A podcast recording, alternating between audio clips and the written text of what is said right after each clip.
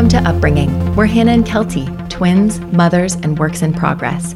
Upbringing is a movement that empowers parents to grow up alongside their kids for sanity and social change. Through this podcast, speaking, and coaching, we focus on our personal work as parents, the awareness, intention, and approach needed to raise amazing humans while we also get some shit done.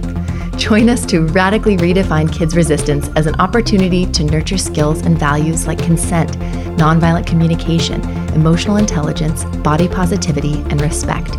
We attempt this by practicing powers beyond control, evidence based tools that protect our kids' personal freedoms, support their skill building, and better align with how we roll as people. To us, this is the practice of parenting, when we can choose trust over fear, connection over control, and progress over perfection. We're not just raising our kids, we're raising ourselves. Let's show up and grow up.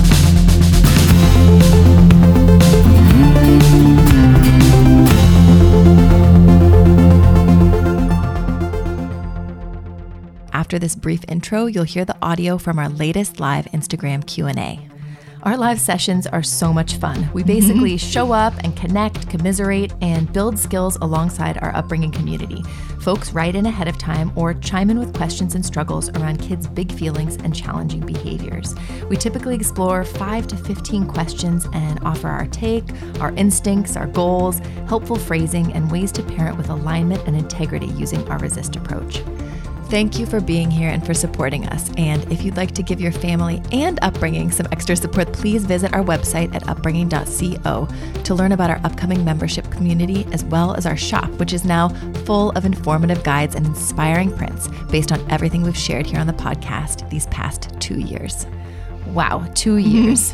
Thanks for growing up alongside us, one conversation at a time. Here we go.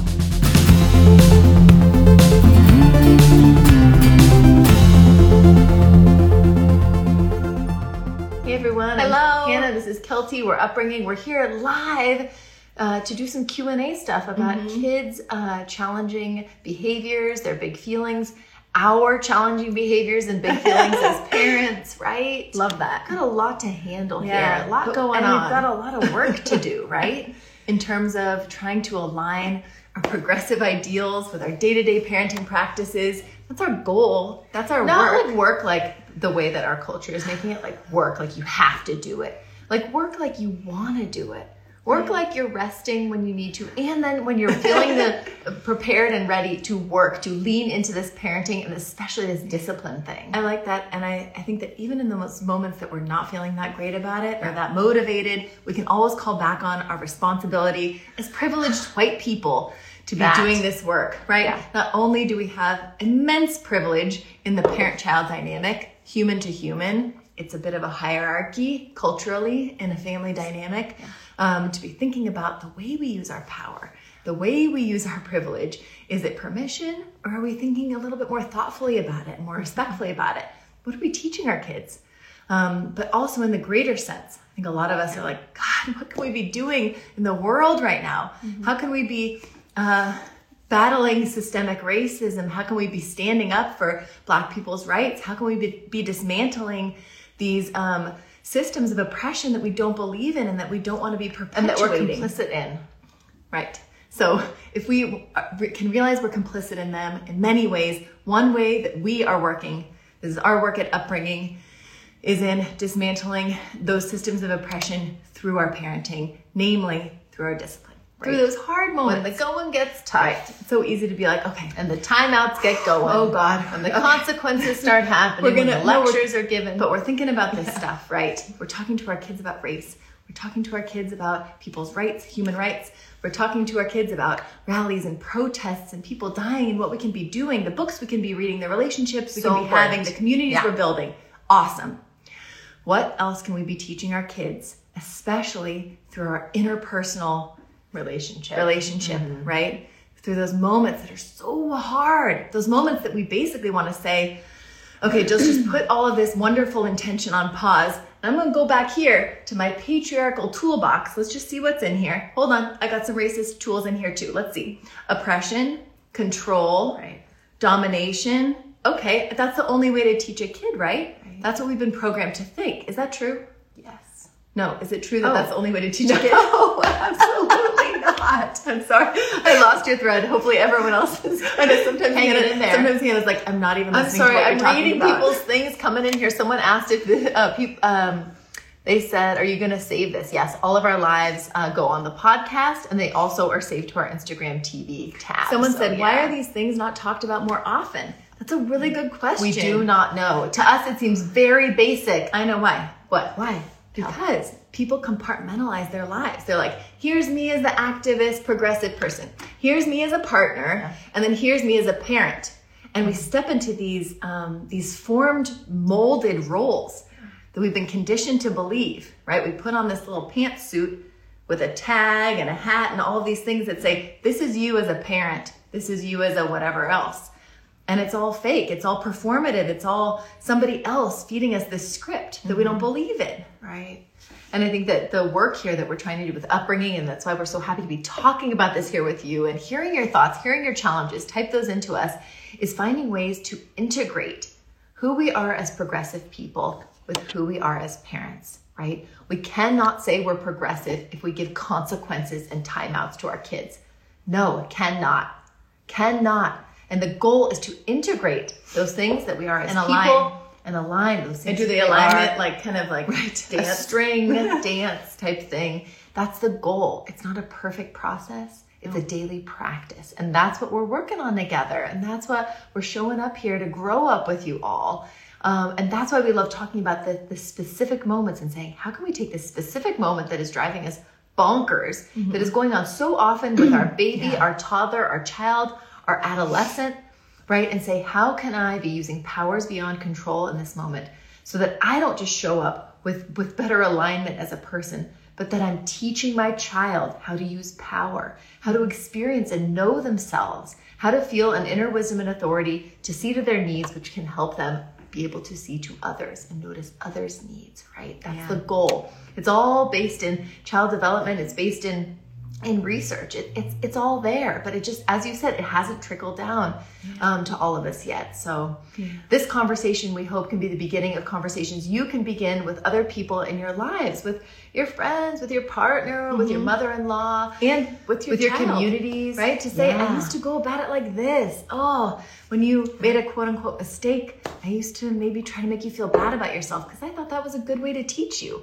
But now I'm learning these things. I'm learning that we can connect, that I can set limits with love, and that's okay. That you learn best and your brain learns best when you feel safe and connected and loved. I mm-hmm. didn't know that. None of us knows that. Right. right. None of us. Yeah, someone says if we don't do timeouts and consequences, they take their parents for granted and just don't listen. Mm. They are never serious in understanding, right? Yeah. That's the belief. That's have. the that's the voice on our shoulder that says, "But that's so permissive." But they have to know. But they won't learn if they don't feel bad or some shame They'll about walk all over me. If I don't exert power over my children, they'll exert power over me. And then we have a, a power um, Struggle. struggle, right? That's the voice in our head, this conditioned voice that says, you must dominate to teach, to show, to lead. And it's not true. We can still be in, in re- like responsible. We can mm-hmm. still be in charge, but we don't have to be controlling our kids in the way that we've been told we have to. Mm-hmm. But That's it's hard like- to know what do I do then if I'm not giving timeouts, if I'm not giving consequences. What do I do so that I don't feel like my kids are running the house? Mm-hmm. That so that I don't feel like there's total chaos that I'm living in. And that's the resist approach that we talk about. It's available on our website to download. We have a freedoms model and a resist approach, and they talk about the, our kids' um, human rights, right? That, that we want to be nurturing, supporting, and then also the resist approach that when they resist us, our kids, we get to resist white patriarchy and how we go about supporting them and building their brains and our relationship over time. And that's basically founded in research, in child development stuff, in nonviolent communication philosophy. Um, it's it's what therapists use. It's what hostage negotiators use, Yeah. right? It's what doctors use uh, but it has not integrated into parenting yet and so that's what we love talking about is how can we choose powers beyond control how can we think about ways that we would show up with a partner with a coworker in other ways with a, a friend or a sibling and use that with our kid because they deserve the same respect in a challenge Yeah. Yeah. We often talk about how we have these great ideals. Gosh, we want our kids to learn how to respect someone. They're not going to learn that by us yelling at them, right? We want our kids to be empathetic. They're not going to learn that by us saying, I don't want to hear it, right? We want our kids to be problem solvers. They're not going to learn that by us saying, go to your room. Mm-hmm. This is over, right? We, the, our kids learn by the way we teach. And that's been such a big lesson for us and something that we're all practicing. Uh, obviously, we're works in progress. We're struggling through all of this. And that's what's so great about the upbringing community is we're all in it together, mm-hmm. practicing, growing up together, growing up alongside our kids and rewriting these inherited legacies that aren't serving us and aren't serving our families. That's the gist. That's the gist. So share what's going on with you. How yeah. are you doing? You can share a win, which usually mm-hmm. a win isn't that I made my child obey me. I broke their spirit. I, I said this I wanted. and I did it. Those are great, but the, it does feel really good. the, the win is more about the work and the interpersonal work we're doing, right? About ourselves, about our beliefs, dismantling those, mm-hmm. um, reimagining an approach that helps not just us but our kids, our mm-hmm. relationship, our collective future, yeah. and that and, and, that practices a, a, dynamic of human to human yeah. and not the kind of hierarchical parent to child. I think so much of what we're doing um, is trying to interrupt those cycles and uh, that say this is, family is a hierarchy, boss, subordinate, right? Respect goes up the food chain and feedback goes down the food it chain. Doesn't have to be that way, and it doesn't have to be that way, right? So um, nice seeing you all. I know people are so many familiar faces, everybody. comments. Someone Thank said kids coming. are sponges. I want a little like grasp everything. And when they get older, they resist what they want to hear and not hear because they're so sick and tired of being pushed around. Yes. Oh, yes. And then someone said, it's so hard though when you're triggered. Yes, absolutely. Yeah. It is so hard. That's the work. There's no shame or blame with that. Even right? realizing that you're triggered in the moment is a huge step of awareness. Because usually we're just, you know, moving and grooving and saying, that's not okay, or stop doing that because I said so. Mm-hmm as opposed to being like, don't do that because uh, it triggers me. And then that leads us to say, why, why? is it triggering me? Hmm, I'm going to think about that for a second. Well, and considering and getting curious about what triggers you and why is like totally sidestepping the shame and blame game that we've all been mm-hmm. raised to, to ex- experience um, and perpetuate, right? That when a conflict happens or a challenge happens, that it's either our fault, so we feel shame immediately, or it's their fault, so we feel blame. And so, either whatever experience we've had, whatever our temperament is, we tend to lean on blame more or shame more. And none of that has to happen. We don't have to continue perpetuating that with our kids, between us, with one another, if we have siblings, right? We don't have to do that. We have to just say needs all got needs. Mm-hmm. All of our needs are valid. The way we're going about meeting those needs isn't always like the most ideal, but it's based on the skills we've had, based on what we've been taught, mm-hmm. based on how our parents model, based on the therapy we've taken, right? It's all a process. We always high five when we, we talk about therapy, yeah. Uh, but it's all good. That's okay if yeah. we feel triggered. Triggered, as you said, Kelty, is a wonderful uh, place to be in that we're realizing there's awareness going mm-hmm. on wow. And that starts the chain of awareness moving mm-hmm. forward and moving backward. Why did this do it? What would happen before? Yeah. What happened in my childhood? You mm-hmm. know, it's scary, it's something, it's amazing. Something we learned in some of our meditation and uh, MBSR training is just the word notice. Mm-hmm. Has helped us so much in our parenting too. I'm noticing, oh, this feeling in my chest, or mm-hmm. I'm noticing that my kid is doing this thing, as opposed to they're doing this and I'm getting sucked into the story about it. Noticing kind of implies this sort of like detached awareness and observance. Mm. And that's where we want to be.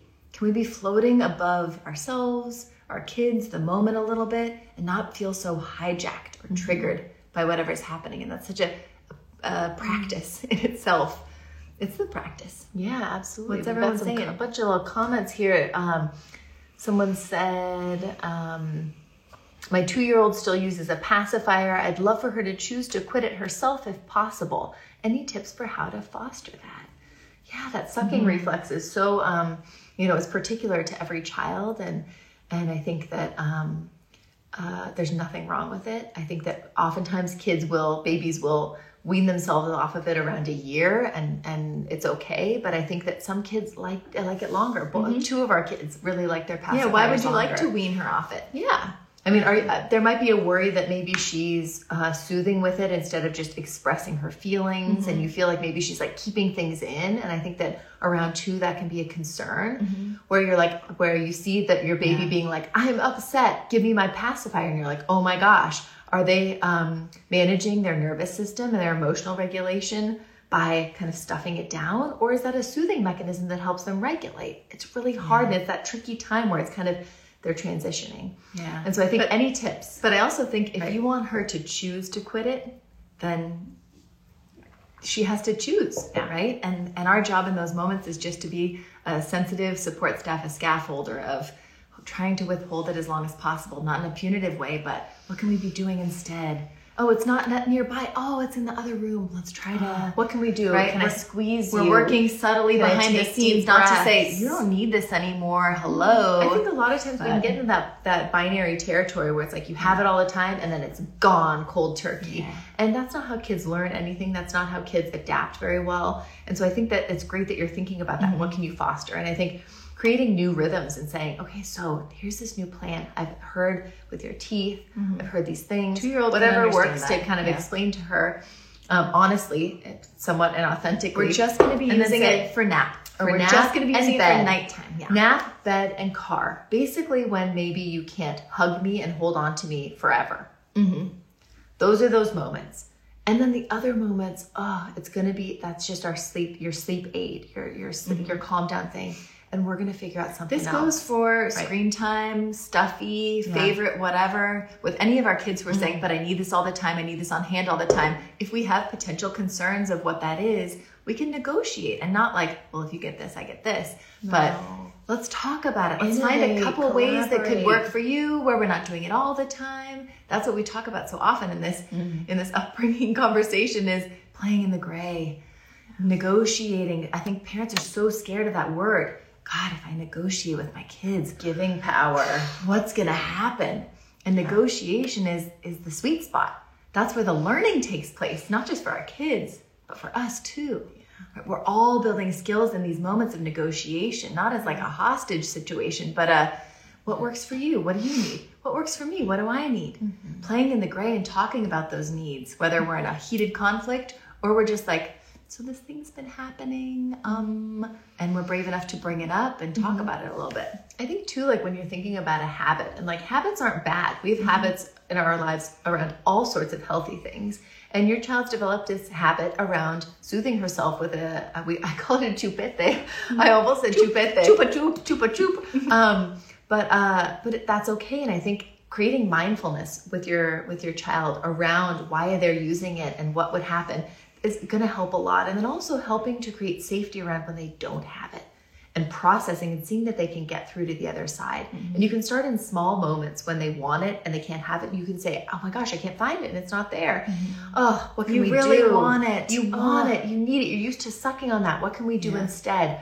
And finding those ways to start supporting and scaffolding those small things, Oh, right? Those are the same things we've been Yeah. dealing with with popsicles with our older kids. Where we're like, I stashed the popsicles away, or there are no more popsicles because you've had four today. Mm-hmm. What can we do? Not I'm the gatekeeper for popsicle land or pacifier land mm-hmm. or friend visiting land. Right. We don't have to be that blockade or that obstacle with our kids. We can say, it's you and me. How side can we by work through this? side. What, can, we do? How are you feeling? What's going on in your body when you feel upset? What are you needing? You're mm-hmm. wanting to suck on something, right? You want something cold. You wanting something What else can we do? Are you wanting to gnaw on something instead? Are you wanting to jump and move your body? Maybe you can help them find another soothing uh, thing, like a coping strategy, right? Rather than a mechanism.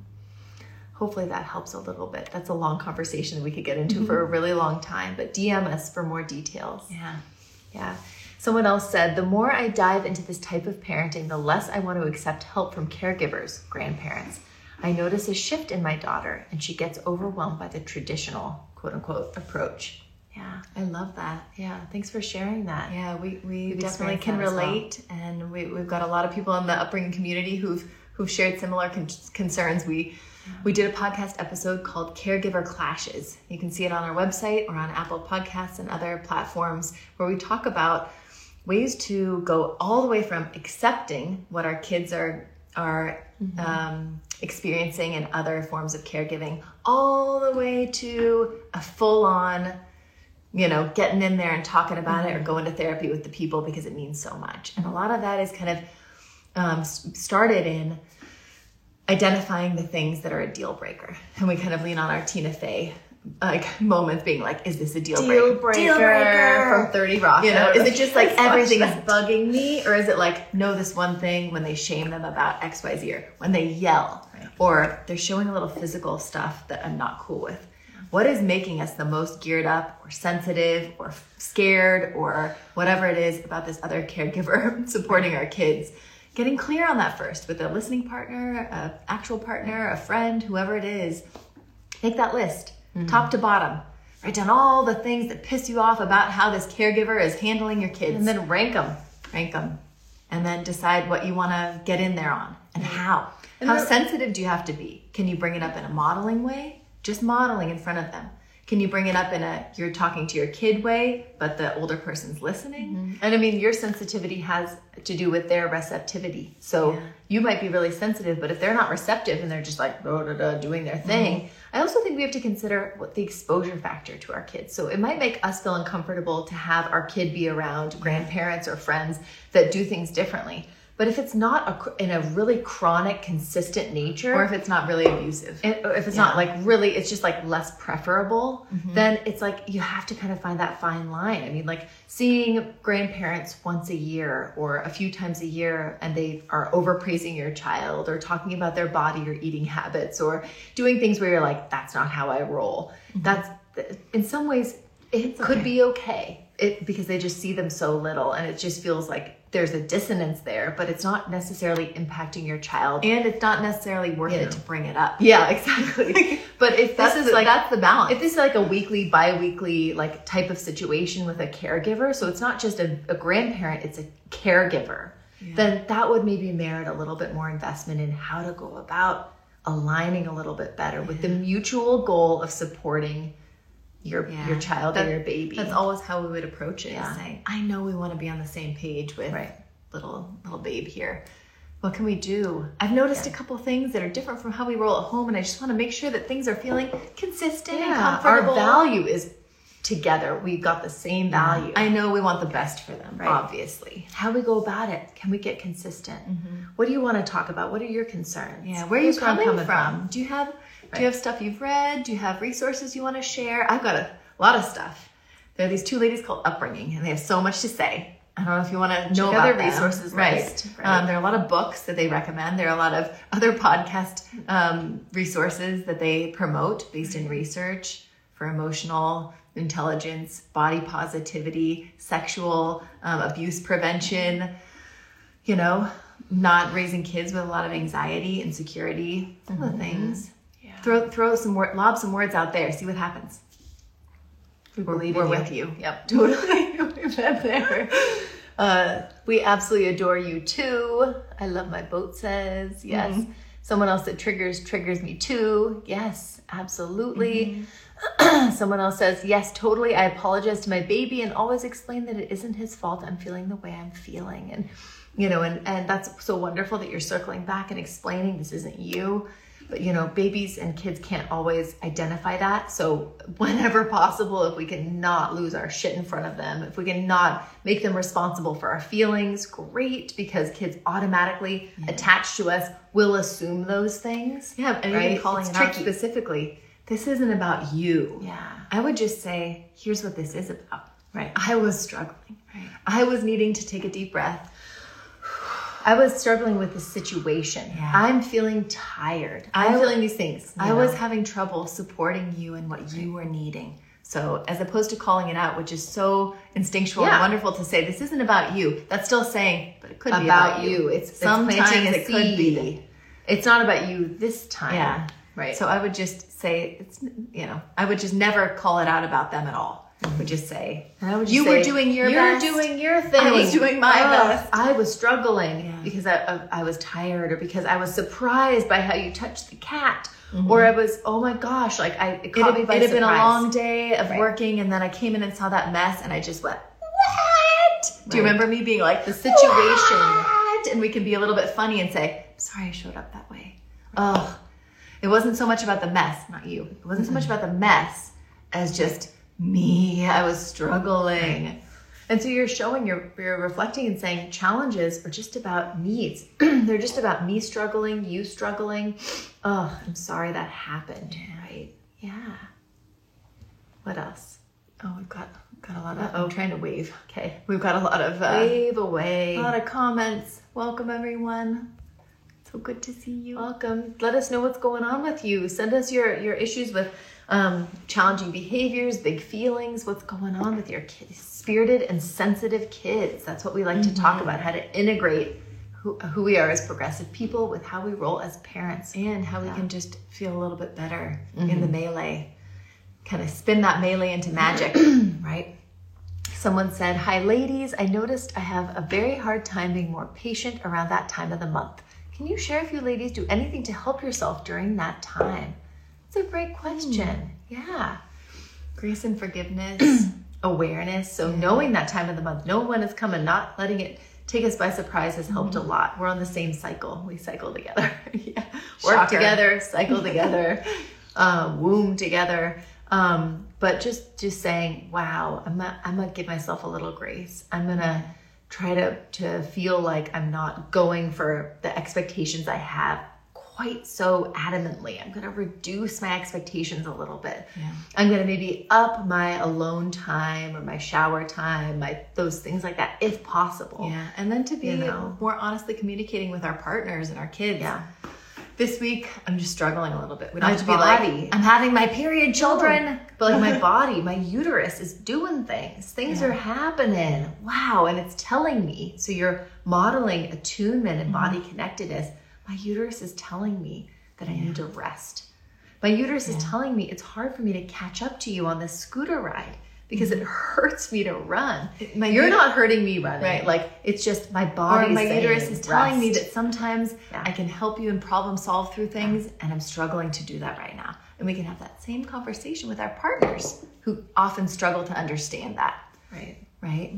That's what we do. This, this isn't helpful. And then also just using that phrase, I need, you know, and not using it with our, our children as much as we use it with. or I might be needing, if that's easier for you. right. Setting boundaries with our kids when we need to, but also just really saying, ah, what am I needing to myself? What am I needing to my partner or mm-hmm. my friend, my sibling? Yeah. To get those needs met so that I'm not putting them on my kids at that time of the month when I'm having more needs. Yeah. Needs are totally valid. They're so, so necessary to be in touch with. Yeah. But that's such a big ask saying, okay, I'm needing these things, whether it's more time and space and, and self care stuff because I'm on my period or going through a thing, mm-hmm. or I'm needing you to pick up all your toys because I've been cleaning all day, right? It's so easy for us to just be like, mama's needs matter because they do. but right to not necessarily put those expectations and demands on our kids explicitly because of our needs. Yeah. We can be transparent and saying, I'm struggling seeing a mess, or To I'm meet struggling your to needs. meet your needs, Right. or to move through this situation. But it should never be, do this because My needs are more important than yours. yeah.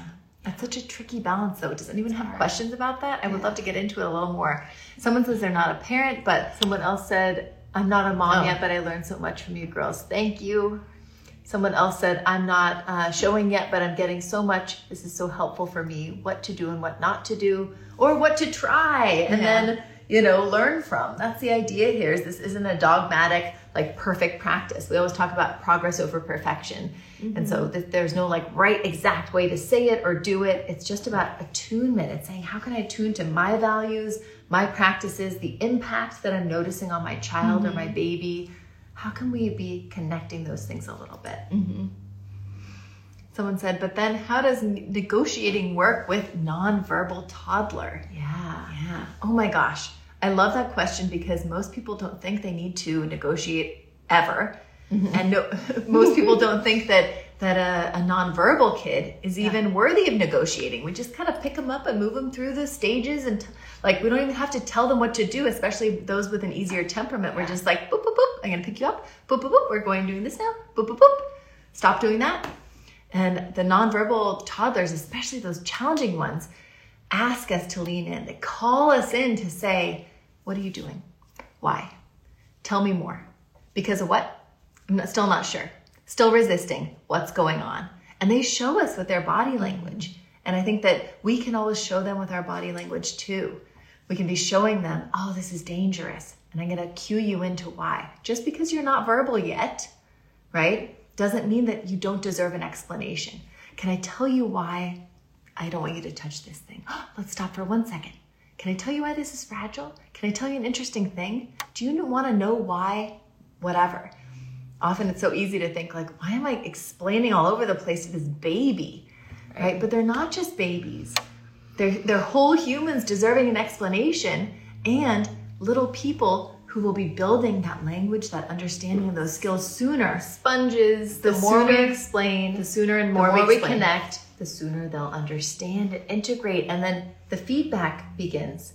yeah, feedback, feedback, feedback. Yeah, and it's such loop. a it's such a glorious yeah. window, really, from like what like 10 months old to two years old, yeah. maybe pre-verbal in that area, yeah. when we might overlook they're needing those facts, that, that information, where we're going, why, how long, eye contact when they're struggling, all of those things. We, we overlook that so easily, but that is such a critical time. That is such a magical time to say, I'm setting the scene for some right. serious shit that's going to help us get through those, those moments, those moments of conflict when they're bigger, when they're louder, when they're more resistant, when I can't strap them into something or pick up their body and move it anymore. Like that time under two years of age, it seems like the breeze where we're just breezing through until they really get in the terrible twos or the threes. That's our, our instinct.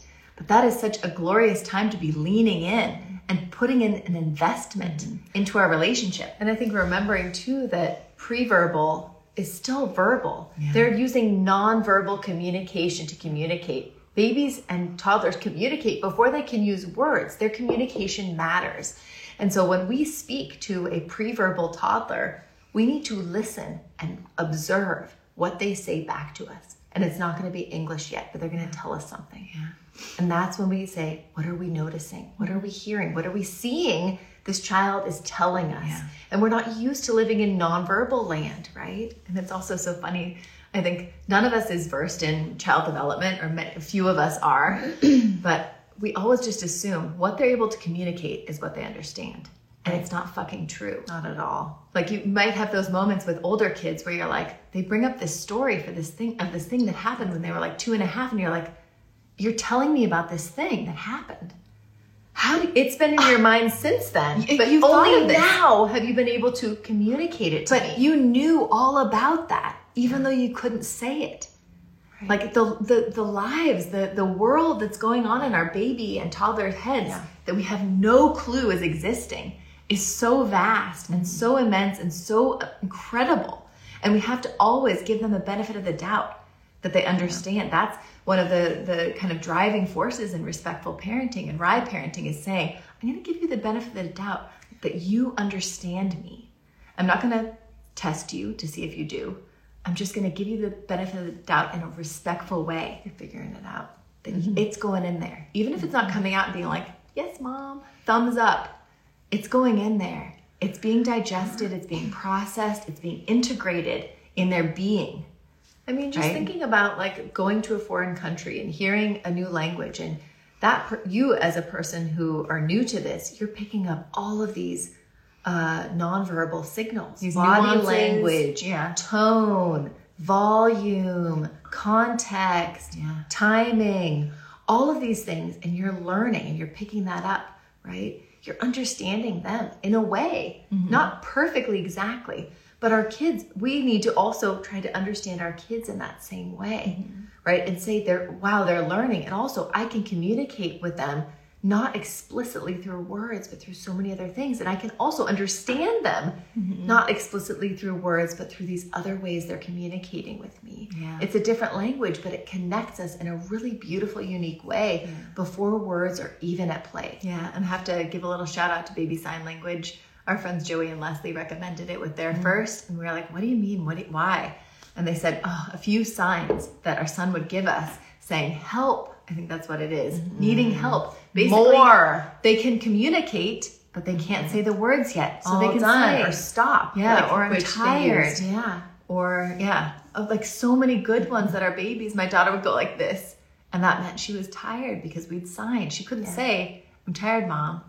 Right? Right. Instead of screaming and banging on things, Mm-hmm. my daughter would go, Mas, Mas, eventually, you know, before she could really even say, she would go like this, you know. Mm-hmm. But they're, they're sharing that with us. Let's think about how other adults who have communication struggles communicate, how we do in other Mm-hmm. in other languages in other countries. How do humans communicate with humans? It is not through words. But I think uh, that goes against so much of our cultural conditioning, which says our kids have to learn our language. And I think that this asks us to, in our moments that we're, we're able to learn our kids' language, whatever that is, wherever they are, whatever they're needing, the whatever way they're able to communicate. What is banging on the table? Not use your words, say a thing. I'm going to condition you to conform and do this thing. my But expectations, I see right. you're saying this, and that's the beginning of this incredible language together of validating emotions and expression of emotion. It's the beginning of saying, even though you're screaming and spitting, here's what I'm hearing. Mm-hmm. Even though you're saying, shut up, mom, here's what I'm hearing. Okay, you need whatever. You don't want me to be here. Right? Or I'm not going to school. Okay, I'm hearing that you're struggling with school. Our babies doing these little things that seem like um, maladaptive behaviors because they're not using their words. That's the beginning of an incredible relationship of us scaffolding that understanding for them and saying, here's where your brain is developmentally and what you're able to communicate or the way you're able to communicate. I'm going to be the person in charge, the person with more brain cells and, and more power to say, I see you. Here's what I'm assuming from that. Am I right? Does that sound right? I can cater and I have the responsibility and privilege to cater to your needs, to your current skills, right? Mm-hmm. To your way of communicating your needs based on the brain you have, the body you have, the skills you have, rather than making you with so few skills and so little privilege and power meet my expectations, Yeah. right? It's really tricky. Any other questions? People oh, going Oh, off so many going people. on We got to keep going here. Someone said, Sorry, this is not really on topic, but I just found out I'm pregnant for the first time. I want to know how to prepare to be a good parent. Congratulations. Congrats. Wow, that's really exciting. And all the things we can't even imagine for you that you're feeling. I would say, uh, we always say go to therapy. Yeah. Also, send Right. us a DM and we'll send you the link to our um, right from the start course that we're doing with Jen of Your Parenting Mojo. It's a kind of zero to one, um, kind of all inclusive um, uh, deep dive into what are what our babies need. What's our job? What's their job? How can we be seeing to their needs based on the research and not over controlling and setting us up for patterns that we maybe don't want to be getting ourselves into as they age. Right. So send us a DM and we'll get you the link. Thanks for being here. Someone else said, oh, the, the um, uh, pacifier mom said, love encouraging them to be mindful of their bodies. Yes. So start that body attunement, that nervous system regulation. Help them attune to that. What are you needing? Are you wanting to suck on something? Are you wanting pressure? What is it? I'm here to support you. Someone else said, I have an only child that's 15 months old, and his temper tantrums, like full on belly down, feet kick, head slams on the floor until he hurts himself, and then he's crying for that. My question is, how do they know how to do that? I thought it was learned. Hmm. Sure, sure. Those temper tantrums, I think that our, our culture sees them as intentional, right? Manipulative. Right? Devious. Um, purposeful, right? And temper tantrums, we call them meltdowns because we, based on the science, the brain science, the child development research, they're completely um, unintentional, they're unconscious, they're seeing to a nervous system need. They're basically our babies, our toddlers, our kids, even adults have meltdowns or temper tantrums when the demands of the world exceed their ability to manage those demands. So, especially babies, toddlers, kids, before that prefrontal cortex is built in the front of their brain that regulates and adapts and says, What's going on? Is this necessary? Is that necessary? All they have is the hind brain, which is their uh, reptilian brain, their evolutionarily based brain, right? The, um, what is it called? The the neocort no not that's prefrontal cortex what's the the hindbrain officially, officially called i don't remember Fight, flight, freeze, faint. but, but it has Those those those adaptive uh, responses to save them to right? say stress, I'm going to do this thing. Right. Stress, I'm going to do that thing. Mm-hmm. Yeah. And so that's what they do. They literally express the stress, they lose control. It's very, very normal for babies, toddlers, especially babies. That's why they cry all the time because they don't know how to express teens. their need and they say, Calm me, show me safety, help me. Toddlers do that too, but it looks different. It's not crying, it's banging their heads and their bodies on the floor. Mm-hmm. Looks different when they're kids. It's throwing something, saying something mean, mm-hmm. right? Slamming a door, running away Teenagers are scoffing, rolling their eyes, isolating, right? Yeah. Those are all uh, measures of a brain saying, I'm out of control. I've lost my sense of security and stability and balance, and I need help. I need help from an attachment figure, right? Or something to help me bring me back to safety, bring me back to security, right? But- and we don't want that to be a coping mechanism like alcohol, drugs, screen use, those self harm, food. We want it to be a coping strategy like a hug, a calm, quiet place, fresh air, mm-hmm. you know, those types of things. And that's the the pattern that we create in these early years with our kids when they struggle. When they lose control, right? How do we bring them back to that window of tolerance, right? Yeah, we've been so conditioned to think of these behaviors, quote mm-hmm. unquote, these tantrums, temper tantrums, mean words, misbehavior, intentional devious behavior as this pathological thing. Like you have to stop. We just focus on the behavior so much. And research, science, everything is telling us set that aside. Look beneath the behavior. We'll put our little mm. goggles on. We look beneath those splashy, distracting waves under the water to what they're needing. Mm-hmm. That is the quickest way to help our kids relax, calm down, recenter, and actually be at a, be at a place in their brain where they can learn, where they're receptive, where they're open, They're not they- in emergency mode. where they feel safe. And oh, we know those moments where it feels so manipulative. It seems like they're choosing to do this. Do you ever have that feeling though, as an adult, where uh, I've decided, you know what? I'm actually going to yell at my partner right now because that's what I need to do. This is a 30, how old are we? 38? This is a 38 year old still dysregulated.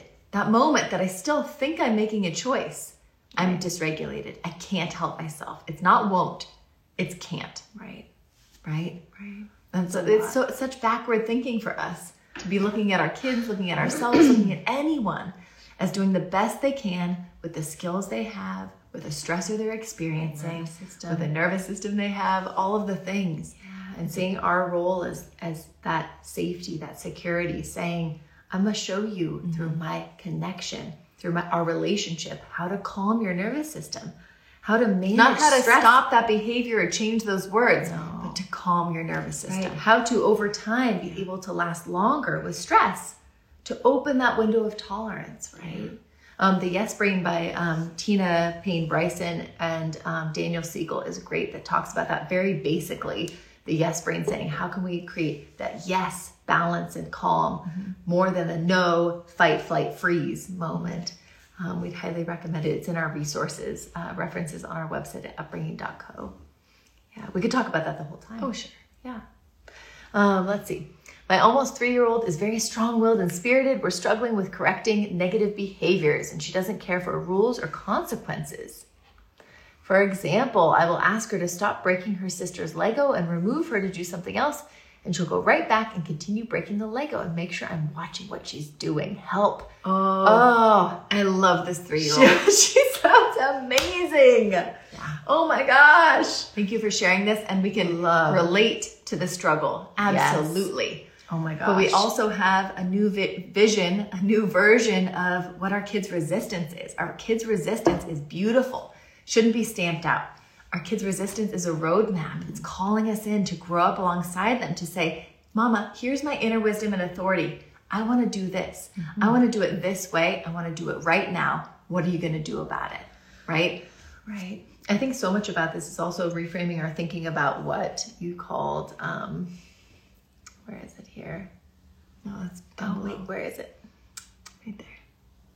Negative behaviors. So, all behaviors that your three year old is doing are to meet a need of hers. So, nothing is negative. None of them are negative. You're just perceiving it as negative because it's annoying and it's going against your expectations. But if we can see all of your three year old's behaviors as neutral, or even positive because she's going to learn from them, then great, right? And positive because she has some intention. She's not just sitting there doing everything you want. We, uh, we often think, gosh, wouldn't it be so great to just have a little kid that's just like, you point at something, they go do it, you say stop, and they're like, oh, go. Do we actually want to raise kids who just comply and conform that easily? That no. would be scary. That would be worrisome. No, we Yeah. don't. And we're giving you permission to lean in and love this fierce little Mm-hmm. person for exactly what they're doing. Yeah. Resistance is super healthy. It's necessary for them to be able to protect themselves. And so kids try that out in those early toddler years with us, where we're like, dude, we're on the same team. But they are fiercely tr- testing out their inner wisdom and inner authority, and we need to nurture it, not Over punish it or control Yeah. it, right? So I think that what we want to do here is we want to honor the impulse and set loving limits. So instead of so our kids have beautiful impulses is Mm-hmm. to meet their needs. So she's she's meeting the needs somehow by going after those Legos. We like, don't I know gotta get are. in there. I need to figure this out, or I need your attention, or I need alone time. We don't know what it is, but we're curious about it, right? And then we have to say, okay, can't do that because of whatever it is, but can I honor his impulse by following up like lovingly and connectedly and then setting that boundary and saying, I can't, I'm gonna move instead of requiring you to manage Don't touch this. those. Don't touch those Legos. to test You you, know, with a three-year-old don't touch brain. that. Right. I'm actually gonna. I have the full, fully mostly grown brain. I'm gonna set those Legos up here and connect with you. Or I'm going it. to be there physically as a barrier to say, you want to move past me to get mm-hmm. those Legos. I'm sorry. Those are your siblings. I'm sorry. You really want to get in there. What else can we do? Can Right. you I think in our ones? minds we're like it's either or. Either she is a tyrant and gets everything she wants with those Legos, or I am a like an oppressor, Mm-hmm. right? And I am telling her what to do and how to do it all the Mm-hmm. time. And there is a middle way. And that's what we talk about here at Upbringing is saying, how can we honor the impulse that she's wanting to do these things and needing to do these things? And then as the responsible parent say, I gotta stop you. Some of that I is- gotta move these things. Some of that I'm not gonna wait for you with the three-year-old Yeah. brain to do it yourself. I was to say some of that is in the moment of saying I'm going to barricade or I'm going to stop your hand or whatever it is. But some of those are are being like, okay, so Mm-hmm. outside the moment, she's going in there on the Legos of our other, other kid. So what can we do outside the moment? What can I do to not put more pressure on my child who's doing exactly what they need to be doing? Mm-hmm. So maybe I'll create a safer space higher up for the other sibling. Maybe they'll always close the door and lock it when they're working on Lego because this little girl is so wanting to destroy the Legos. Gosh, she wants to. Can we be looking that at that as like this is her mission? I want to be part of this mission. She wants to get those Legos, not she wants to get those Legos. Why? me against her. Right. We want to be comrades in this situation of her looking inside, needing something, wanting something, going after it. So that eventually she can say, we can say, oh, no Legos. And instead of just her unconsciously having to go to them because she's built no awareness, she can actually have that awareness and say, well, mom, I want to go to the Legos because I have to finish this one. Or mom, I have to go to the dad, I have to go to the Legos because I need two more minutes alone before we do toothbrushing. That's what we're helping them understand. We're building that awareness and that consciousness and putting language to those things so our kids can learn it rather And- than just feel shamed and shut down, I right? I was going to say, and we're not telling our kids feel shame, feel blamed, feel wrong mm-hmm. for going after something you want. Right. now, we're like, it's a spoon. it's like, it's our other kid's toy. Lego, right. But think about those greater things we're showing them. Think about the, patterning, the yeah. bigger picture that says, not just, I don't want you to go after this Lego, but I, don't want you to go after something you want. How can we turn anything specific into a generic language to examine? Mm-hmm. Do we want to be saying this more generic version of this to our kids? No, we usually don't. And that's why we honor that impulse. When we can't give them everything they want, we can't. That's when we say, You want that. And we're making it safe and feel like what they wanted was okay. And we're still holding fast to the limit or the boundary or whatever it is. We have so many other folks here. Um, but like um, Maura, you'd said um, about the 15 month old having the meltdown, you said, No, he's going to slam his head too hard and I don't want him to hurt himself. Um, he's in the midst. I try and reach out. He resists. Do I force it and get uh, and get him, or just wait for him to come to me and be a silent rock? What's he having a meltdown about? Right? Um, I don't know. And so she's just worried. And so that's when you would maybe move your baby, your 15 month old or toddler who's having a meltdown and maybe hurting themselves to somewhere where they can slam their head on the floor and it's okay. So somewhere carpeted, you put a pillow underneath, you get them in their crib. somewhere safe where they Not- can express themselves In a putative way. the way their body needs. I'm going to help move you to somewhere safe where you can do that. Mm-hmm. And that that's what their body is needing to calm itself right now. Mm-hmm. It's dysregulated, right? And then you can work on ways in the moment to test it out and you say, "Can I try and hold you? Would that help?" Doesn't work. Okay. Looks like you're needing to just ugh, Do you want a little bit yourself. of back rub? And What about they're a back rub? Oh, that might feel good. Or no.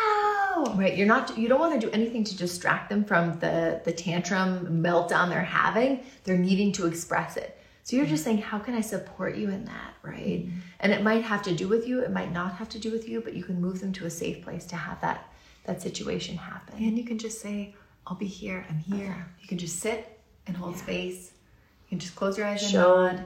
Basically, do show what all of us needs when we have big feelings Yeah. and want somebody to just sit and hold space for them. Right. Or say, you know, I'm gonna do dishes, I'll be right here.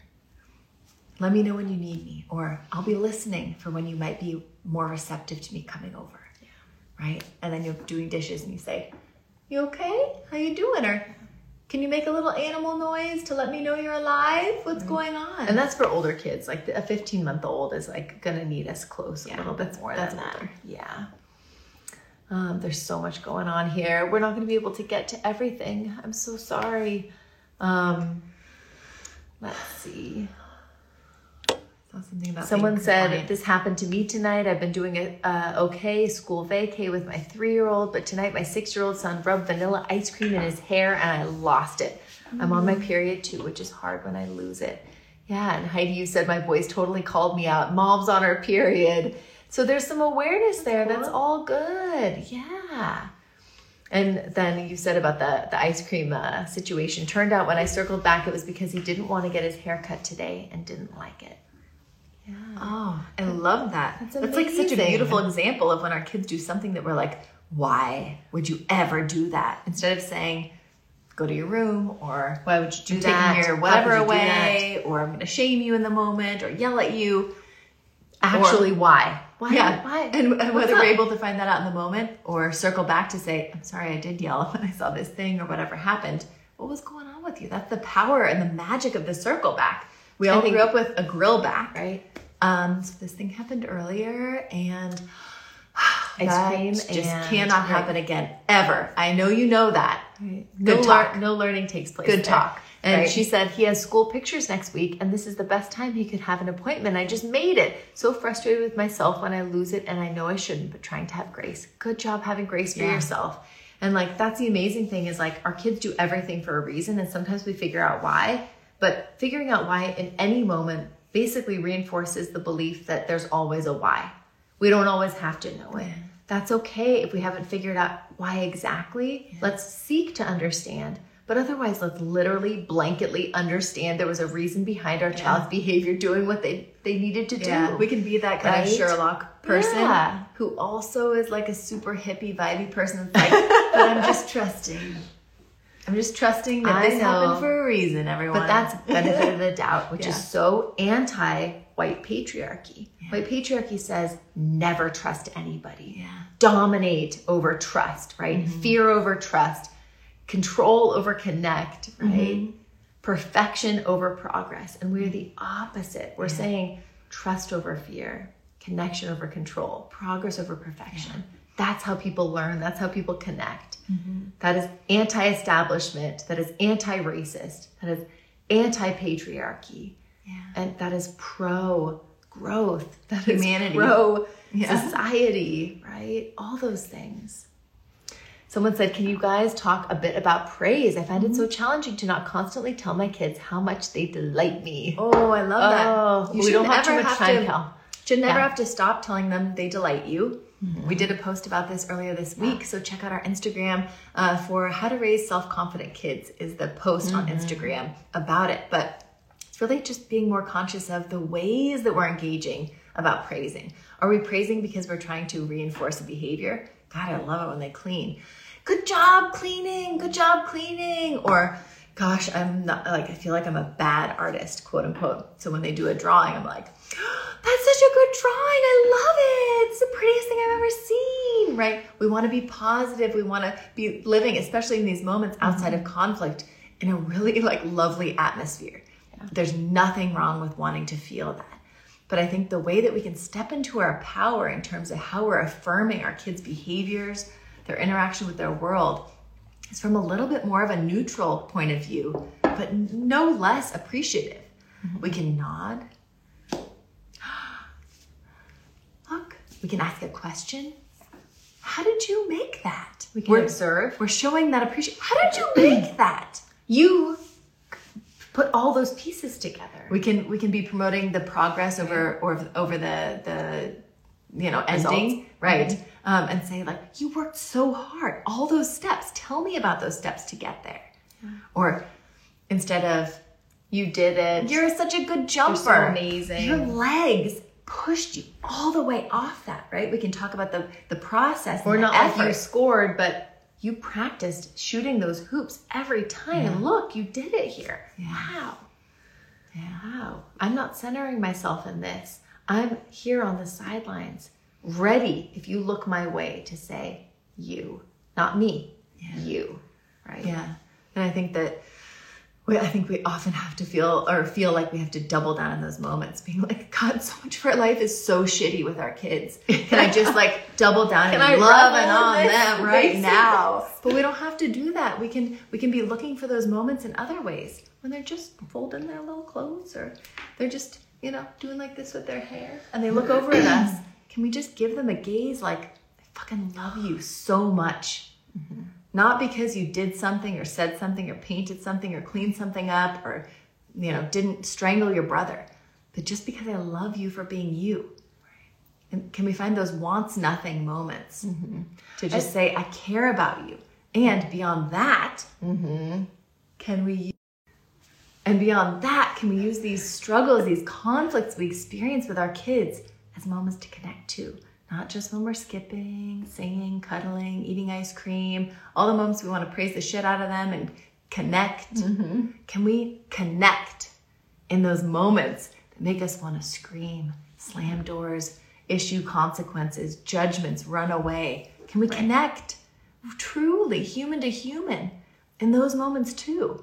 And that takes practice to say, you're wanting this thing, or you bopped her on the head really hard and I still love you and I still want to connect with you. Not just when you're like this or just when I'm feeling like this or just when I'm seeing this, but unconditionally all the time. Isn't that what the, the like the most that any of us can hope for from a partner, a friend, a, a therapist? Is getting um, anything, feeling love in all our human stages and all our moments, and not all the time, people. but through the the stages. stages. Yeah. And then I think as parents, I love that, Kel um, as parents too, like noticing like when does my kid is doing something that's great. That's their own reward. Let that's all they need to experience. Mm-hmm. It doesn't have to be me adding extra. Yeah. And I'm getting a reward just watching it. We don't have to have a connection for it to be amazing. If it was something about them, not about me, and maybe I'll hold on to that morsel. Maybe I'll journal about it. Maybe I'll secretly record it on my tell phone. It to my partner. Maybe I'll tell it to my partner yeah. or friend, right? But it doesn't have to be. It's about my kid, but I don't have to give it back to my kid. It can just be theirs. Yeah, just or it can come out in a story to them later. Yeah. I just remember one time when you were like three, and you were digging this hole, and all the dirt was there, and you started putting your little leg up and going, "Ay Yoshi, ay Yoshi." That's what her daughter did. Rubbing your little leg and putting Yoshin on with the Yoshin. dirt. Right? Full in that, on in dirt. that moment when you feel so compelled to center yourself and say, I think this, I believe this, I want this, I love this. You want to buy into that beauty. Can we yeah. just record it so we can watch it over and over and over? That's what we've done. No. Can we just even mentally record it and think, yeah. they're just being them and that's enough. They're it's doing beautiful. what they are doing and that's enough. Yeah. And be thinking about, not um, kind of building bricks to an external gaze or a necessity for that mm-hmm. external gaze. Thinking about that we're that first person that says, Look at me, please me, need me. which feels so good to our parent egos, but can debilitate our kids or distract our kids from their job, which is to see their needs, to seek their pleasure, to grow inside, to do become. their thing because they want to, to dance like no one's watching mm-hmm. is everyone's goal, right? Let our kids dance like no one's watching, even if we're just kind of watching, like a little bit sidelines. Yes through the leaves, right? Thank you all for being yeah, here. So many things. I love the potty talk thing. We're gonna have to do that one next time. Potty humor. I love that. And then also talking about feeling, um, you know, uh, resisting coping strategies. I would love to mm-hmm. connect with that. Isa Gentry, like please DM us and we'll dive in next time. Um, and then also feeling like, oh, when you're not doing those things, what do you do? Mm. How's it? How does that go? You know? Yeah, it's it's not a staircase. Oh, yeah. three steps up, two steps back because I yelled or told them to shut up or whatever it is. It's a river. We're flowing, right? We're all moving through. We get caught in a little eddy. We kind of crawl up on the bank a little bit and we're like, oh gosh. We get back in, look around. That sucked. We're moving. We're always moving forward. Brains change, right? Our kids, ours. Yeah. Relationships change. Our relationship. Everything is movable. Yeah. It's all happening. It's all evolving. Every mm-hmm. time, every every moment we engage with them. Yeah. And thinking of that evolution as as just playing in the gray. We were talking about this on a coaching call earlier today. Just let's sit in that. It's okay. We don't have to live in right and wrong and good and bad and um, you know all those binary terms. We're all just doing the best we can with the skills we've got, the stress levels we're being um, subjected to. Yeah. We're all doing our best, us and our kids. Yeah. So let's try to try to keep giving ourselves the benefit of the doubt and our kids the benefit of the doubt, and um, get in there and connect and apologize and circle back when we aren't being our ideal selves because we can't always be. That's okay. Oh, we're working towards it. Yeah. Um, Amy, you said thank you for this. Because of my own upbringing, one of my biggest worries is that they will grow up feeling responsible for my happiness and comfort. And this advice is everything to me. Thank you as always. Someone else said, so much clarity from you guys as always. I'm usually a reader, but this is my favorite source of parenting wisdom. Yay. Check out our references page. We have a lot of uh, things to read that we would recommend. And sorry, we and, don't print transcripts. And we're so we're so glad you're here. Yes. Thank you all for being here, showing up and growing up with us, talking about the hard stuff, mm-hmm. remembering it's the good stuff when we can. Yeah. Right? We're all doing the work and we're so grateful to be in community with you all doing this. Yeah. We'll see you again next Thursday, if not before. Then. Okay, bye.